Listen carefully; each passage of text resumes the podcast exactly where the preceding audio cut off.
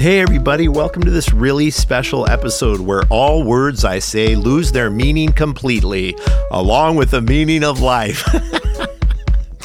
it's called Semantic Satiation. Enjoy this new episode of You're Going to Die, the podcast.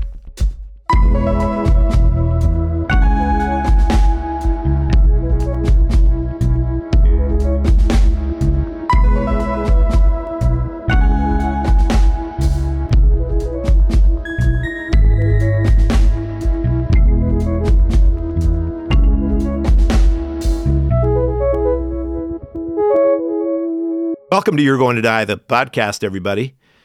This is Ned Buskirk. I'm starting to say You're Going to Die, the podcast, so much that it loses uh, its meaning. Do you, do you know what that word is? I never remember. It's where you say a word over and over and over again, and suddenly it's just nonsense, which, by the way, all words are made up things. They mean nothing except for the meaning we give to them.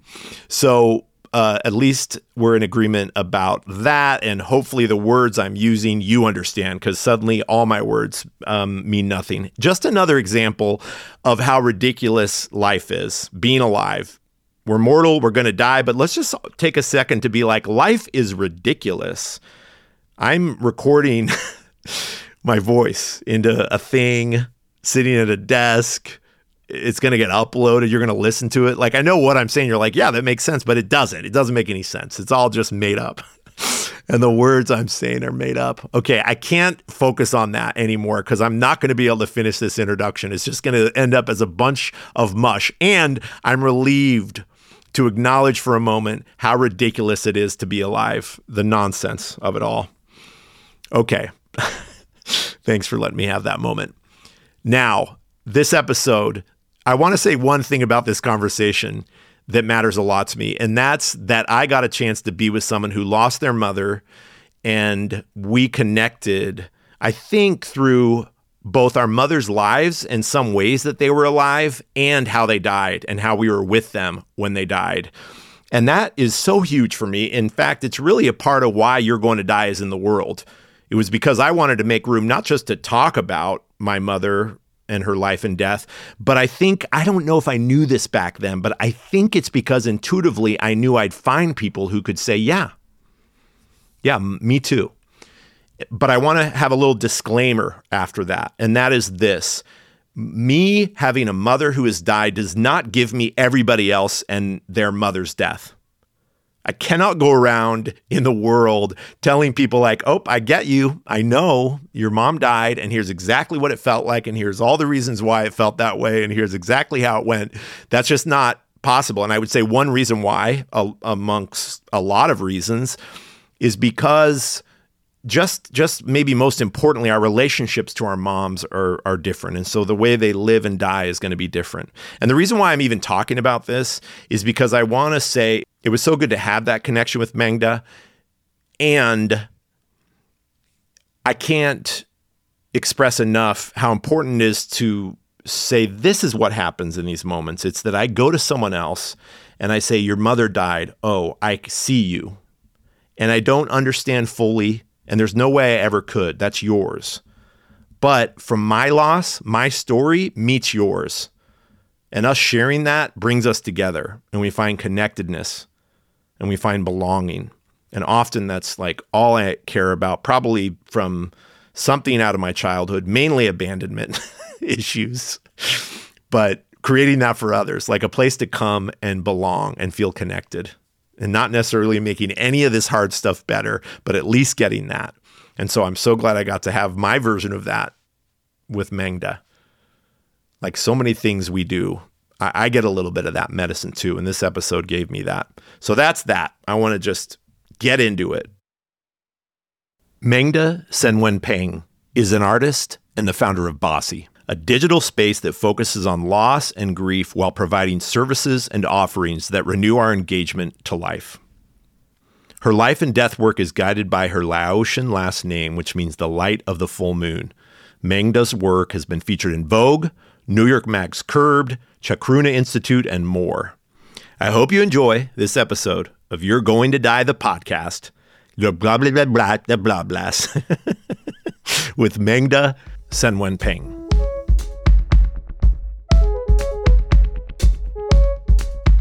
Oh my goodness. You know, Ned, I'm just so grateful to be talking to you because there's a lot of similarities um, in terms of, I think, our interests in this work, our mothers, and just how we're so fueled through these unfortunate situations that we've been in. And that is really real. And I think it's also very refreshing to hear someone being vulnerable and talking about the hard stuff that's not so beautiful and pretty and nice.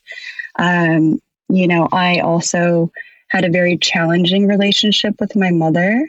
And uh, she was diagnosed with cancer. And by the time she was diagnosed, the cancer was spread everywhere. She was 48 years old. And, you know, I ended up being with her through her final days.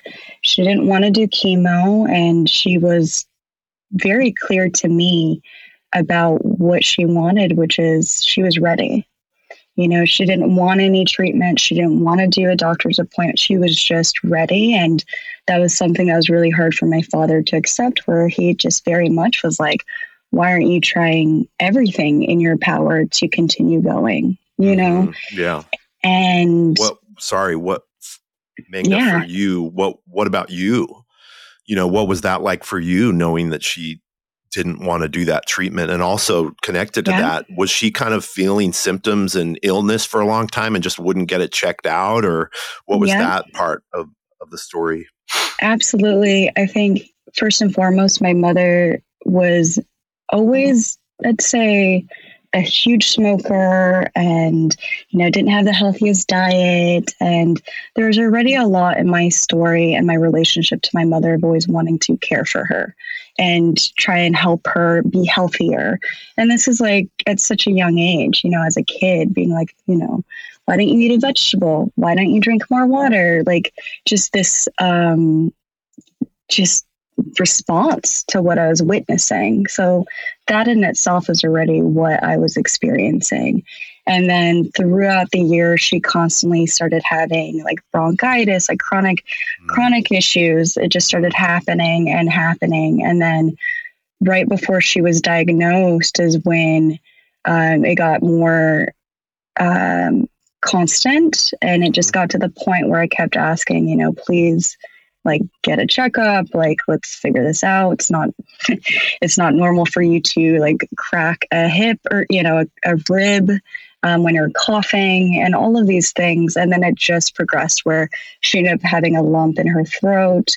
And that's really when we um, yeah that's that's when we knew. That's when she was diagnosed with that. And my father and my mother are just such opposing personalities. And mm-hmm. um, for him it, i already mentioned that but for me i think that was the beginning. It's like a childhood of wanting to care and take care and keep mommy alive keep mommy healthy keep mommy happy. You know like those were very much the responses to how she's living. And it all makes sense i think for me the most unfortunate part is I know the very little bit that I know about my mother, even, was it was a very hard life, you know, mm-hmm. very hard life.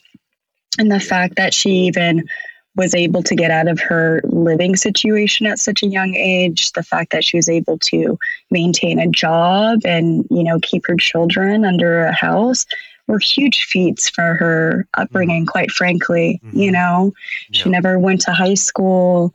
Um, you know, there's just a lot of very challenging um, burdens, quite frankly, with her. So for me, I just think there was always a sense of kind of like guilt about that. Yeah. Because, do you know what I mean? Like, yeah. I've always felt guilty, and I still, in some ways, even in her death, feel guilty because even though I've had a lot of challenges in my life, I just I feel like it's just so incomparable to what my mother had to deal with, mm-hmm. you know? Mm-hmm. And that also created excuses for her behaviors or excuses for a lot of our dynamics, which is complicated, right? In death. I'm sure just as you, like I'm still navigating a complicated relationship with my mother. So when she was diagnosed, um, it was so shocking. And my response, because again, like very much a caregiver. And like, because my parents were young, I kind of had this role of like needing to take care of my family. Like, my father's English wasn't the best, and my mother, you know what I mean? Like, yeah. so when things really happened, I kind of felt like the person to like try and take care of things. So when she was diagnosed, I was just very practical of like, what are the next steps? What do we need to do? And quite frankly, I was so in shock, like mm-hmm. that the emotion I could not even connect with at that time. Yeah. You know, it just was. And so I, when I mean, imagine ahead. also you just wouldn't, you couldn't do that work.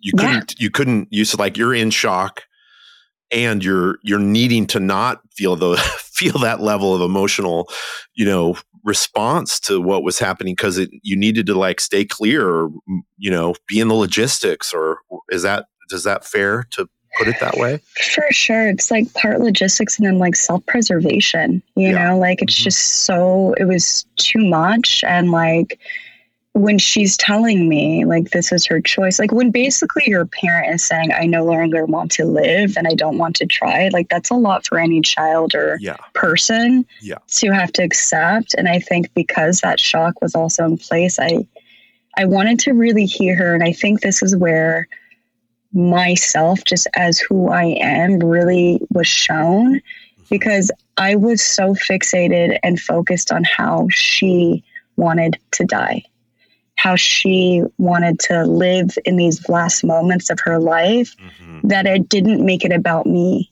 you know like i couldn't yeah. even say what i'm saying to you right now right of yes. like you know comprehending what's actually happening like fully yeah and you know witnessing my father's response i was like okay like he's not accepting it he's not listening but i you know there's it's complicated right but with my mother i very much was like okay like this is what you want. This is yeah. your life. This is your death. And I, am still very surprised I was even able to be that person for her because she didn't have anyone else that could hold that.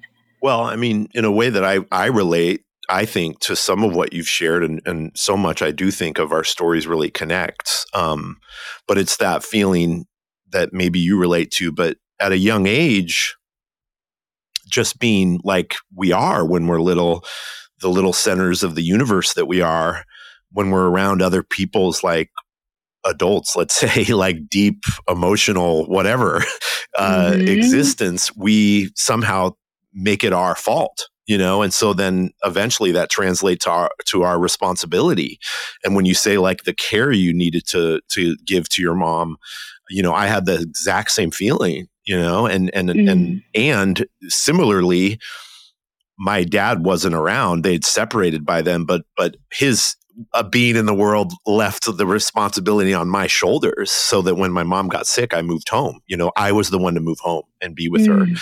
And so I'm just wondering if you think that partly that's how you end up in that role because when you're little, it starts there. You start yeah. to be like, "Is this me?" do I need to fix this? You know, or oh did I, gosh, is this my fault? Absolutely. You know? yeah. Absolutely. Like psychologically, it all mm-hmm. makes sense. like, yeah. Yeah. Yeah. Yeah. like we were born for this. That's right. That's right. Yeah. Yeah. It start, starts early. You know? mm-hmm. Yeah. That's so true. And like, yeah. Um, I mean, I don't know what direction we want to go with this. Um, well, I have. I, am wondering some things, but also mm-hmm. like I don't have any idea what directions we want to go. I'm just down to okay. kind of see where we end up. okay. But there's a part of me that's wondering. You know, did you do you and did you really? You accepted that she wanted to just go that way, but did you respect it and and understand it or ever? And or um what does it reflect about how she related to being alive that you know?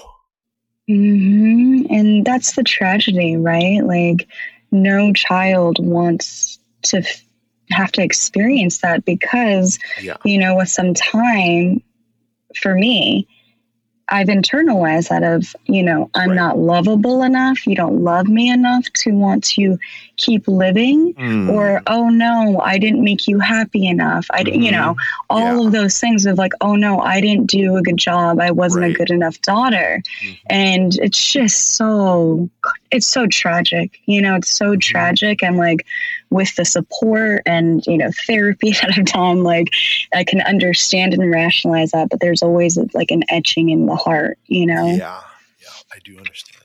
Hmm. Hmm. And you know, even with all the complications, and even with all of these dynamics and and pieces and witnessing and you know knowing you can't change someone you can't completely fix them it's like at her death it really is incredible to see like that was the first time in my life that i felt unconditional love mm. you know all mm-hmm. of these issues and all of my anger and resentments and confusions and you know the list goes on it's like all of that went out the window when mm-hmm. i am literally so intimate with death you know and dying and i thought that was i don't know it's like just i had never like touched unconditional love in that way you know or felt it Oh my gosh, how old was I? Was I 30? That's a good question. it's hard. like, Time's hard. Like, what? Time, yeah, it's time is real. hard.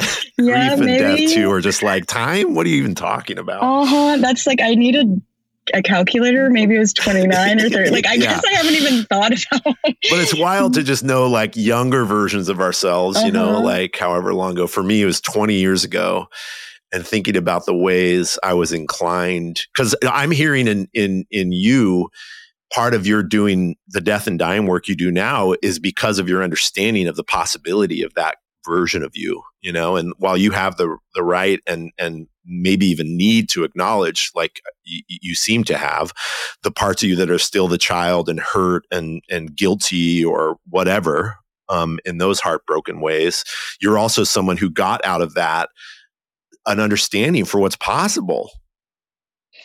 It's so true. And like one thing I do want to note that I think is interesting is just us talking about these complexities and the difficulties.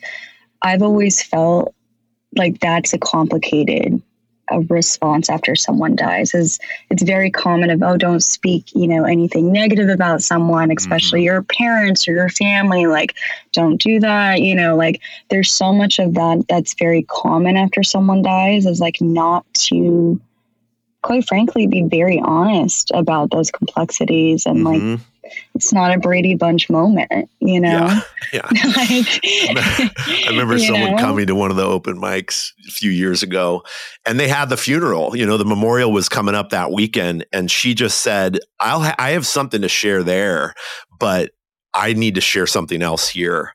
And what struck me about that connects to what you're sharing, which is like it, it, it, really culturally, but for sure in the like wake of death and the kind of rituals we're sort of left with, I think, in this culture mm-hmm. in the mm-hmm. last, I'd say, a hundred, you know, 200 years to have like a memorial and funeral where you don't say bad, you know, you, you don't blaspheme, mm-hmm. you don't share the like parts that are very real, but you got to put them on a pedestal it's time to make him an angel, you know? Mm-hmm, mm-hmm.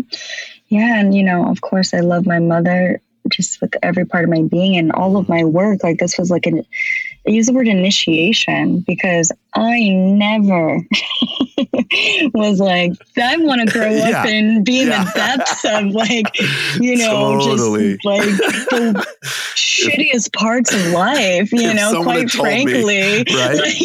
Like, Listen, in a few, yeah, in 20 years, you're going to be just snotty and sobbing all uh-huh. week long because yes. you're going to hold space for the most broken parts of mortality, you know? Totally, totally. It's like, that's a very specific kind of person. And like, right also it's a specific kind of person that does, you know, I, I mean, I don't want to like make it a certain way, but like uh, taking these tragedies and like doing something with it or being mm-hmm. of service. Not everyone has that that desire.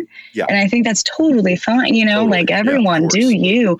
But for us here, like I think I'm so fueled to this day, years, like four or five years later, I don't even know how many years, like it has continued to be the fire burning forward because mm. of how intimate and complicated the complexity are. But on the other side of that, like when you were talking earlier about all the shows that you're doing and like all the community events, like I'm constantly like dropping to my knees when I'm doing my like death meditation groups or, you know, I'm holding people in their grief because it is like these parts of life that are just these deep, deep, deep, rich human mm-hmm. parts that just, I mean, really feel what being alive means to me, you know, is to be able to touch these parts of life, to feel, to witness.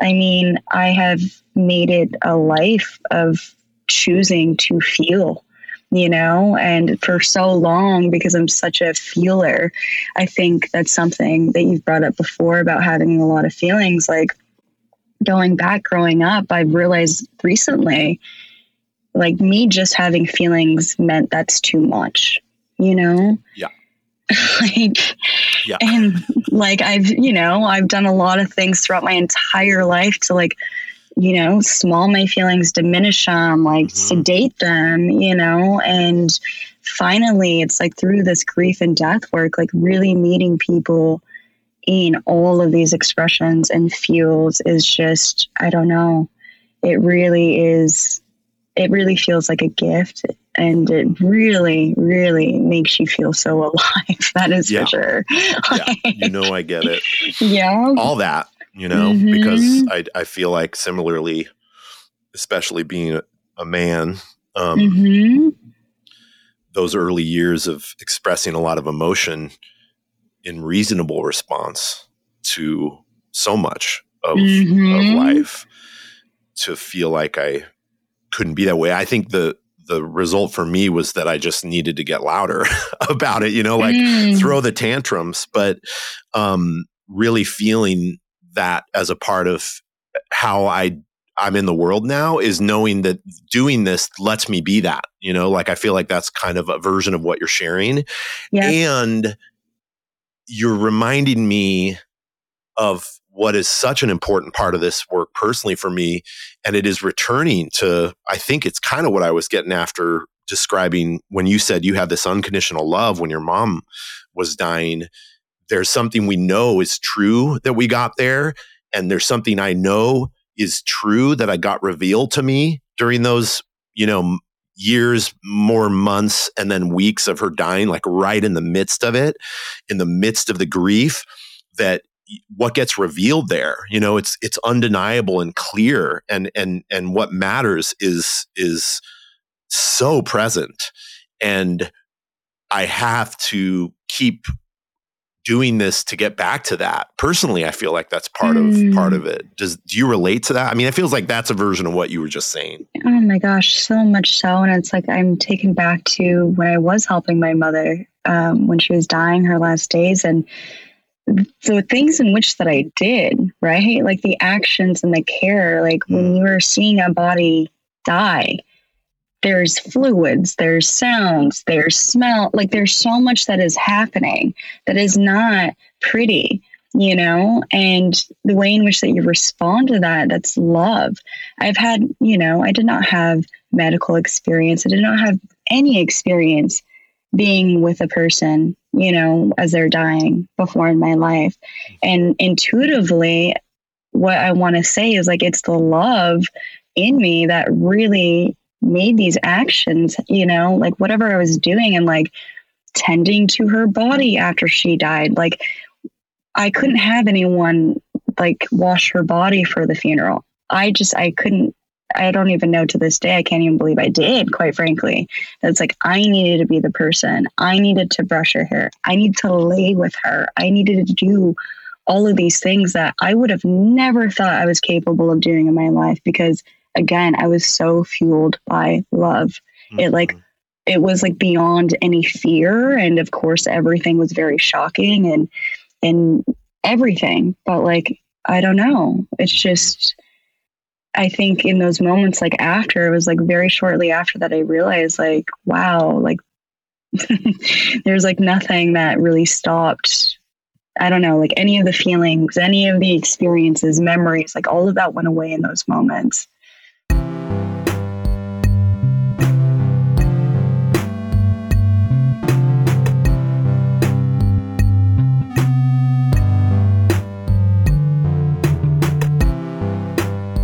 Hey, Nick. Yeah. You're a writer. Oh, you're telling me or you're asking me? You're a writer, Nick. Yes, sir. I will be. so, based on that skill set, what I need you to do right now is explain using Uh-huh. words. Words. Explain to the listeners how they can support the podcast being in the world. It was a dark and stormy night. Slowly, a hand crept out of a creepy place. yes. The rain rained rainingly wow. onto the dark and stormy ground. This is a first draft. The hand continued creeping. Meanwhile, the rain kept creepily falling. okay, the rain seems to be falling. Slowly. Somehow the rain fell slower than normal, emphasizing the drama of the moment. This is it. The hand reached up to the tombstone and flicked on a light that was somehow Nice. on the tombstone, Death relief. illuminating the words, and it said, This podcast from such and such to now, and it's dead because Oh my god. people didn't care about it enough to Oh, support it. Wow. Dun shit. dun dun! Lightning cracks. Mm. Cat uh, screams. Nah. Cat screams. Nah. How do you even write that word? Cut to black. The end. Wow. Or is it? W- Listeners, we have never taken this angle before, and that's why I asked Nick Fade back in. to. to oh, it's back. Alternate Sorry, universe. Lovely spring day. Nick and Ned on their weekly walk skip through the the park, We rarely walk. together. happily talking about what to do next on the podcast. Mm. Fully funded and supported by their community. above ground. Wow. Wow. So, listeners, I think you get the idea.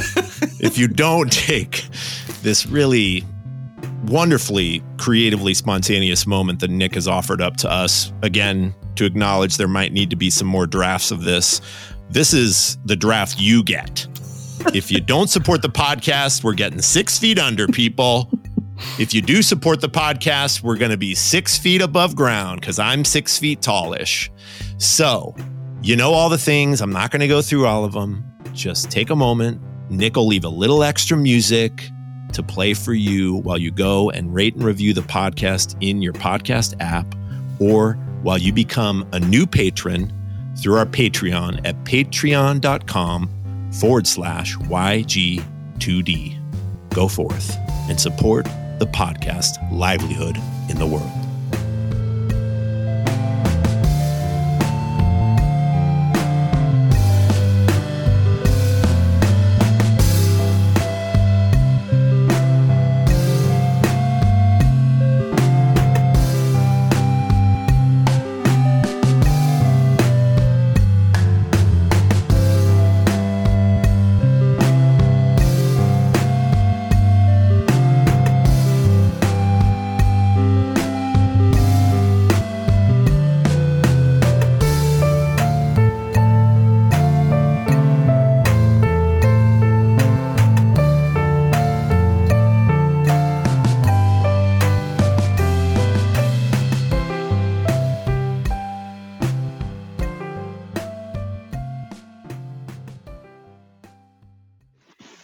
Experience with that was an awful experience like just quite frankly and then mm. like every part of navigating these different end of life industries like bless them you know that's great but for me personally like small town i was getting like i constantly was trying to get converted to a religion by you know a chaplain and like During that Yeah. time. Yes, like it's Oh, just wow. every you know what I mean? So like that's Yeah. what's challenging about the story is like unfortunately like the hospice nurses, like the, the hospice folks like were unavailable and so like getting that support during these moments were really difficult and like being con- trying to be converted when I repeatedly said I'm good, like this is not the time Oh was like God. not great. Like Ugh. being upsold at a funeral because I had to like plan a funeral by myself, mm. you know, and not knowing that I needed to do or didn't have to do certain things in hindsight, you know, like Mhm. unfortunately, like, you know, I've never talked about this part. And I think that it's because you work in prisons. I personally feel a deep connection to ah, that just prison industry complexes, right? Mm-hmm. Because my mother also, um, when my mother was dying, unfortunately, my sibling was incarcerated during that time. And I've never shared this before. And during that time, I didn't know how much time was left. And I remember frantically trying to contact the the jail to mm-hmm. try and find someone that could be able to get my sibling on the phone to be able to say goodbye. Mm. And it was so awful trying to navigate that system to have a young person not being able to say bye to their mother mm. is just tragic. Mm-hmm. And it never happened you know? And I think that's also another complication of this because I'm so close to my sibling. I've taken on even, you know, kind of a motherly role to this person that just I I feel so deeply for everyone that is incarcerated. Mm-hmm. You know, because of how they can't have even the chance to say goodbye in person, you know, or attend the funeral, let alone being with someone at their deathbed is really truly like just it's just really tragic. And yeah. so I appreciate the work that you do. Oh, I mean, oh. the stories I hear about how, if ever, that community is allowed to be a part of those losses, you know, and deaths. Mm-hmm. Um, and I, and I I think it's not sort of a side note or anything. It, it, for me, hearing you add that element of the story, it connects to the hospice stuff. It connects to the chaplain. You know, these systems often driven by, you know, most really, sorry, hundred percent driven by capitalism. Yeah. Um, and then, then you got a bunch of people that are just cogs in it, uh, not tending to the heart and not tending to the human. And, yeah. um, so really feeling like this this experience with your sibling connects to all that other stuff too and boy how awful and horrible and i know for sure what you do in your in your work in the world now was born from that. I know that's what you're getting to, but that's that other piece, right? Is so something I keep kind of touching on and talked about at the beginning of our conversation with this pendulum swing, right? Yeah. It's like, well, what do we need to do? yeah, you know, exactly. to, to, to correct that or offer something. Totally. Because so like, that stuff isn't doing it, you know? Yeah, and after that, I I blacked out in grief basically. I think mm. for a year or so, like mm-hmm. I was doing what I needed to do to just cope and be okay. And then yeah. finally, um, one of my friends, and quite honestly, I didn't even tell people my mom died because like the experience was just so awful. Yeah. I think that I couldn't even put words to it, you know, like who could I talk to pre pandemic about anything really like this at this mm-hmm. capacity, like amongst my peers who haven't lost parents or really anyone that close. And um, so I felt very isolated. I was very alone. I, I was doing all the things to just cope and be okay. And then one of my friends, when I ended up telling her a little bit about just being with my mother at the bedside, and she told me about death doulas, and I was like, mm. "What is mm. this?" I took time, like trying to figure out what this is, also because I'm like, "Yeah, I don't know," you know. Mm-hmm. But I mm-hmm. ended up finding a program where finally I was like, you know what? At that time, my partner was just really encouraging of i think you know i think you should just go for it like just do it and everything clicked for me in that moment because it really gave me more information to understand these end of life systems much better. And then it also gave me an understanding of my own experience. It gave me an understanding of how it really is like of all the changes I wanted to see, you know, in the world. And um, because my father's from Laos, like him and I, like we we talk about death, we talk about mm-hmm. spirit world. Like that's not foreign, but realizing my grief experience was, I really wanted to find a new way to approach these topics, illuminate them, you know, um, really quite frankly like to not have what i had happen. You know mm-hmm. if you could just talk about these you could potentially be more prepared. You could potentially alleviate suffering. Um, there's just so much that could come from it. And then i for my own healing because before all this work i was an artist i was doing shows i was doing mixed media art. Um, all of that just took a hard pause because i became so fixated on needing to create it felt very healing to create bossy which is um, my project now.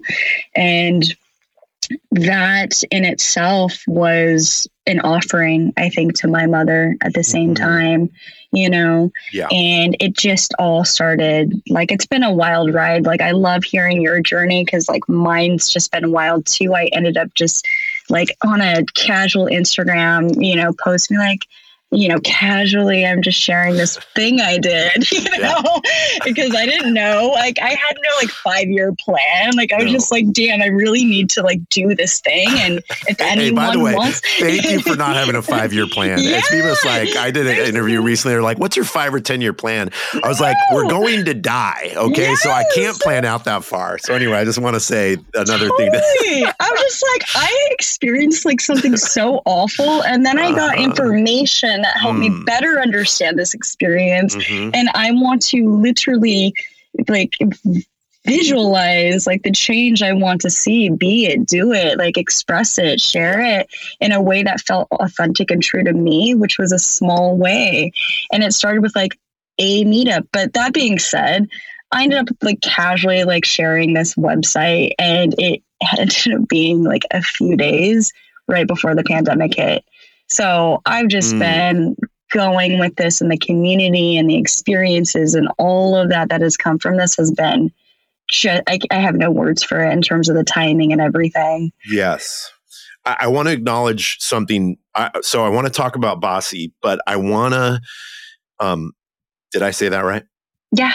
Okay. I um, but I want to touch on this death doula um choice.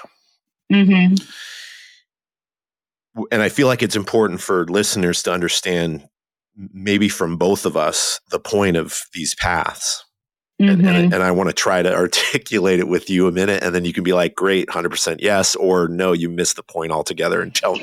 Okay, Tell me why. But what I, what I feel about your decision is some similar to what where I'm at. Right, I'm not a I'm not a hospice nurse. I you know I, I not a social worker. I didn't want to go become a chaplain. Mhm. Um, and and listen, even in the prison context, I know there are places and some parts of these systems out there that are working really well. And and and there's people in those places taking good care of the human, um, but also a lot of these places, a lot of systems like don't do that. We've acknowledged that, and so uh, sometimes I feel like what I what I've decided and and maybe not even by ch- conscious choice, but but for me, hearing you talk about that moment of of exploring the death doula work is this way of saying, okay, how can I reclaim this thing that's been mostly pretty easily taken away from everybody? Like we've inherited these. Here's how a funeral works. You know, like here's what, like you said, here's what you do. You go here and you check all the boxes and pay all the money, and someone's going to like deal with your dead. Um, and and and now our lives are response to that somehow knowing like it's our, this is our responsibility. And that our, our our work in the world is to be that and remind others like no no no no no. Like as hard as it is what can you do to like reclaim this sacred part of our our lives right? Our deaths and our dead our ancestry. And so i'm i'm wanting to kind Awesome. of mm-hmm. connect there. Do you do you does that was that fair Yeah, say. that's fair. And like to be real, like before all of these industries, we've been like caring for our dead. Like just historically, like we didn't even need a word for a death doula because most, you know, very commonly, right, like right, death right. is happening in our home. there's a home. risk with the death tool it's like it's another system getting sold but you're right it didn't even get it named right It's like just like to be really real, like historically we were living where death is in front of us. It's not Mhm. as scary as it is now, you know, like it not was long ago Yes, you know? exactly. Exactly. Like it wasn't this like huge thing. Like it's just accepted and prepared for and known. And quite frankly, when we started outsource, like, you know, when death and dying started happening in all of these other institutions, that lack of visibility and the increase in fear just go hand in hand, right? Mm-hmm. And the fact that we need individuals with a word like death doula or end of life guides or, you know, the other handful of titles that all go under this umbrella of individuals that just want to provide you with more of that human care when you're dealing with one of probably the most tragic or challenging experiences of your life, you mm-hmm. know? Yeah. And that's what's unfortunate is that we even need to have like uh, well, like even another title for someone that's like, hey, I just really understand what you're going through, yeah. and if I can help you in any way, I'm here for you. Yes. You know, which and is like, the heart of it. That's that's why yes. you made that decision. It wasn't to get the title. You know, totally. No, right. quite frankly, I didn't call myself a doula. I only right. really right. kind of use that word because now it's a little more digestible. Yeah, I mean, it's people just, get it you know but totally but like i mm-hmm. didn't really like use that word, you know, and title, but it's, mm-hmm. you know, whatever. We can go into the titles thing because like we're both creatives. Yeah. Um, and I just feel like, yeah, the limitations of words sometimes of what you're just embodying and doing in the world. And yes, that's what death doulas are here to do. And the way in which that I see it too is to really be that integrative force within all of these fragmented systems because my approach is holistic. Um, for me because i experience these end of life systems so fragmented and i'm like what's what's the next thing i need to do? Mm. like just having all of this knowledge that someone can really like walk you through like hey like here's the systems. Like here's a hand. Here's like just someone to hear you because that's this is a result of hypercapitalism quite frankly mm. like that there's not this there's not enough time spent and i'm using that language because of capitalism like the fact that we're like using time and spending in the same sentence you know it's yeah. like and then when we're talking about death and grief and loss it's just very unfortunate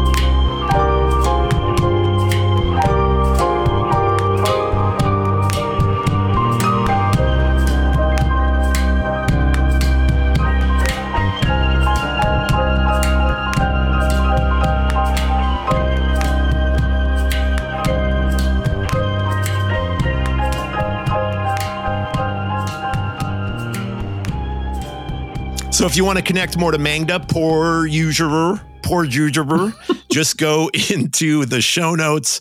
Got all the links for you, all the ways to connect to Mangda's work, and absolutely worthwhile. And I want to say this, just like I think Mangda and I realized when we were in conversation, there will be more to come with Mangda.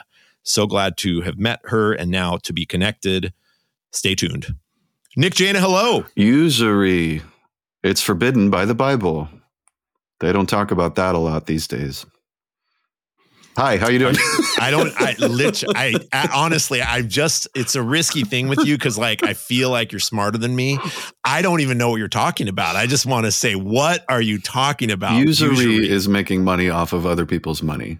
Oh, okay. It's, it's it's they talk about it in the Bible as like I don't know if it's a sin, but it's like not a good thing. But uh-huh. uh, tell that to the uh, check cashing store. Okay, or, I'm with or, you there. Or all of capitalism. That I understood. and why did you bring it up right then? Oh, because you said uh, you, you you said a word that sounded oh, like oh. usury. Oh yeah, yeah. What did I? Oh yeah, because I was trying to say per usual. Everybody per usual. Per in the show notes, you can get to all the things, not per usury. Um, this is a free podcast. Nick Jaina, how are you? I'm good. You know, I've I've been to the dentist twice in the last week, and I'm going again tomorrow. Wow, what's going on, buddy? Well, no, it's just it's good stuff. oh, really? No, there's no way anyone has ever said that. They're like for multiple visits to the dentist. They want me to come cool. in and give talks to the other patients. now we're talking. They're like, we just want to show off your your amazing teeth. No, we heard the show, we Um, heard the podcast. Would you mind coming in? you know, it had been That's a while cool. because of the the pandemic, and then I was scheduled to go in like for an appointment a couple years ago, and as I was yeah. walking out to my car, my car was stolen, and then I never ended up going I to the remember. dentist, and so Mhm. it took a while. Um, things are fine, but you know have to go back a bit. But still, even still, they um, they give they love to lecture you. I get it, like because it's a because you'd been a long time, they were lecturing you. well, and just like the flossing thing, you know. oh, do they? Do you not floss enough? I have not been a, a great flosser, and okay. uh, but the dentist uh, kind of angrily flossed my teeth for me. And bled. no, no, Bled. well, no, it, just like it kind of struck me f- first of like how quickly you can do it. Perhaps when you're Mm, angry, oh, okay. Yeah. you know, like I when feel like they do it a lot quicker and more intensely than we should, maybe, it's or it's like when ever do to ourselves. when the yeah. parent puts on the kids' shoes for them after they just refuse to. Yeah, You know, yeah, it's like yeah. wow, I didn't know shoes Slap, could get slap, on that fast. Yeah, you're right. That's good. and but it inspired me to just be like, oh, I, it can be this fast. Okay, great. Mm. Um, Anyway, and then I went to Sorry, how old are you? Sorry. this is your first realization, your first dentist visit. How long- they fly? how long? floss. How long? How long do you think a flossing takes? Well, I I have some specific ways to answer that question that matter. Okay, um, How about just- being someone who's is just vigilant about flossing, I imagine you would be. yeah, and still going to the dentist Hmm. and having them strongly recommend that I get a water floss. Oh, I have one of those. I didn't. I got I got one this year Okay. and I I use it regularly and I will say I don't know how it's going because I haven't Yeah. gone to the dentist since I started using it. Yeah. Okay. Um so we'll see. Okay. Um but I would say that's a 2 minute uh Yeah. 2 minute thing. Sure. 2 minutes on top of my 2 minutes of brushing. Okay. Great. Anyway, I went to get a haircut this week. You asked me. Okay, go No, no, ahead. that's your great. haircut. Um, no, don't get ahead of me. Okay. Uh, but before I went, I was shaving, and then I just, you know, sometimes like you're just like, oh, my neck is kind of, uh, you know, the back of my neck is a little hairy. Let me just shave back there and Mm. just clean it up. And then, Oh. and then get to the point I was like, oh, I should just get a haircut. Okay, I'm going to get a haircut. You know. Mhm. Anyway, I go into the barber and I'm talking to her like I've been to the dentist a lot, and you, you know, like how they. It's like one of the few services you go to where you get lectured. You know, like usually with a doctor, they're not like lecturing you about much. I don't think. Yes, right. Or Well, or an optometrist, like an optometrist. more than ever, like more than usual, I Yeah. would say. Yeah. Optometrists aren't lecturing you about how bad your eyes have gotten. You know. No. So I was talking to this to my barber about this, and we're kind of laughing. It's like, oh yeah, that's true. You know, it's so pleasant to be here with just a barber. You just cut, and there's no shame it. You know. And then she looks at the back of my neck. she's like, Oh. "Oh, you you shaved your neck pretty high here." I was like, "Yeah." It's like, I mean, I'll work with it, but I. Oh, wow. It's uh, it's gonna be. It's not gonna look great for a week. oh, you got double rec- reprimanded. I was like, man, I, we were at the just barber. talking about how you know, Dude, that you sounds don't like shame me. You don't clean your house before the cleaner comes. Like, why'd you even shave your neck Are you all? lecturing me? I am lecturing. Thanks for listening, everybody. I to was this in lecture mid- series. I was in mid shave when it occurred to me I should just go get a haircut because they can clean it up. I am so happy to laugh. I did not want to cry in this episode like I have been at every end of every episode we've done. So thank you so much, Nick. It's more I like to. when you're cleaning your house and you're halfway through and you're like, I should just call someone to do this. you know? Oh, yeah. That That's what happened. makes sense. Um, although And they come over. I'd gotten halfway through cleaning my house, I, I still think it'd be hilarious to be like, oh, geez, I'm just going to hire, I'm going to hire someone I can't okay, finish. not it. a perfect analogy, but like I get it. it's it prompted me to get the thing happening, and therefore I got lectured everywhere I go. I get lectured. It's just Yeah. how it is. Okay. Well, before we go, um, I just want to ask you why you have had to go to the dentist so many times. And it may not be as fun as the rest of the conversation we've had, but I think it's important that we get some closure on that. My teeth are fine. There's no cavities. There's just some things below the gum line, and so They got to put several like spinach. they put oh jeez, Ned. They got to put some needles in there, which is rough Oh, to numb it, and then they clean below the gum line, and and then Wow. and then we're good. And then I'm always gonna floss forever, and it's gonna be okay. great. And yeah. I have something to tell my stepson Otis anytime he he's like takes an extra second to walk to the bathroom to brush his teeth. I'm just like, remember what I told you about the needles that I got? he's like, ah. Ooh, yeah. So he does know. I told him because he Yeah. hates needles just a- at all, you know, understandably. And like needles in your mouth is just like, oh God, okay. Absolutely. brush my That's extreme. I've never heard of that, by the way, this what they're putting you through. Um What? so yeah, you That's how yeah, you get. must that's how you numb. Mm, the flossing though. Like something about the flossing led to things being so deep in your gums that they're gonna need to numb your gums and go in there to clean it out. So it is spinach. Rotten old spinach. God damn it. rotting deep in your gums. Well, listen, everybody. Uh, I'm so grateful for this ending of the episode in ways I've already expressed. It's been a hard day. Uh, so thank you, Nick, for letting me have a good laugh. I want more laughing, more laughter to come. hmm Thanks for listening, everybody. Thank you, Nick, for being alive and for so far not flossing your teeth to give us this moment and, and must hopefully be- for flossing. It must be nice to be perfect. Does it feel good to be perfect? Yeah. Look at me smiling. Look at me. Thanks for listening, everybody. Until next time, bye bye.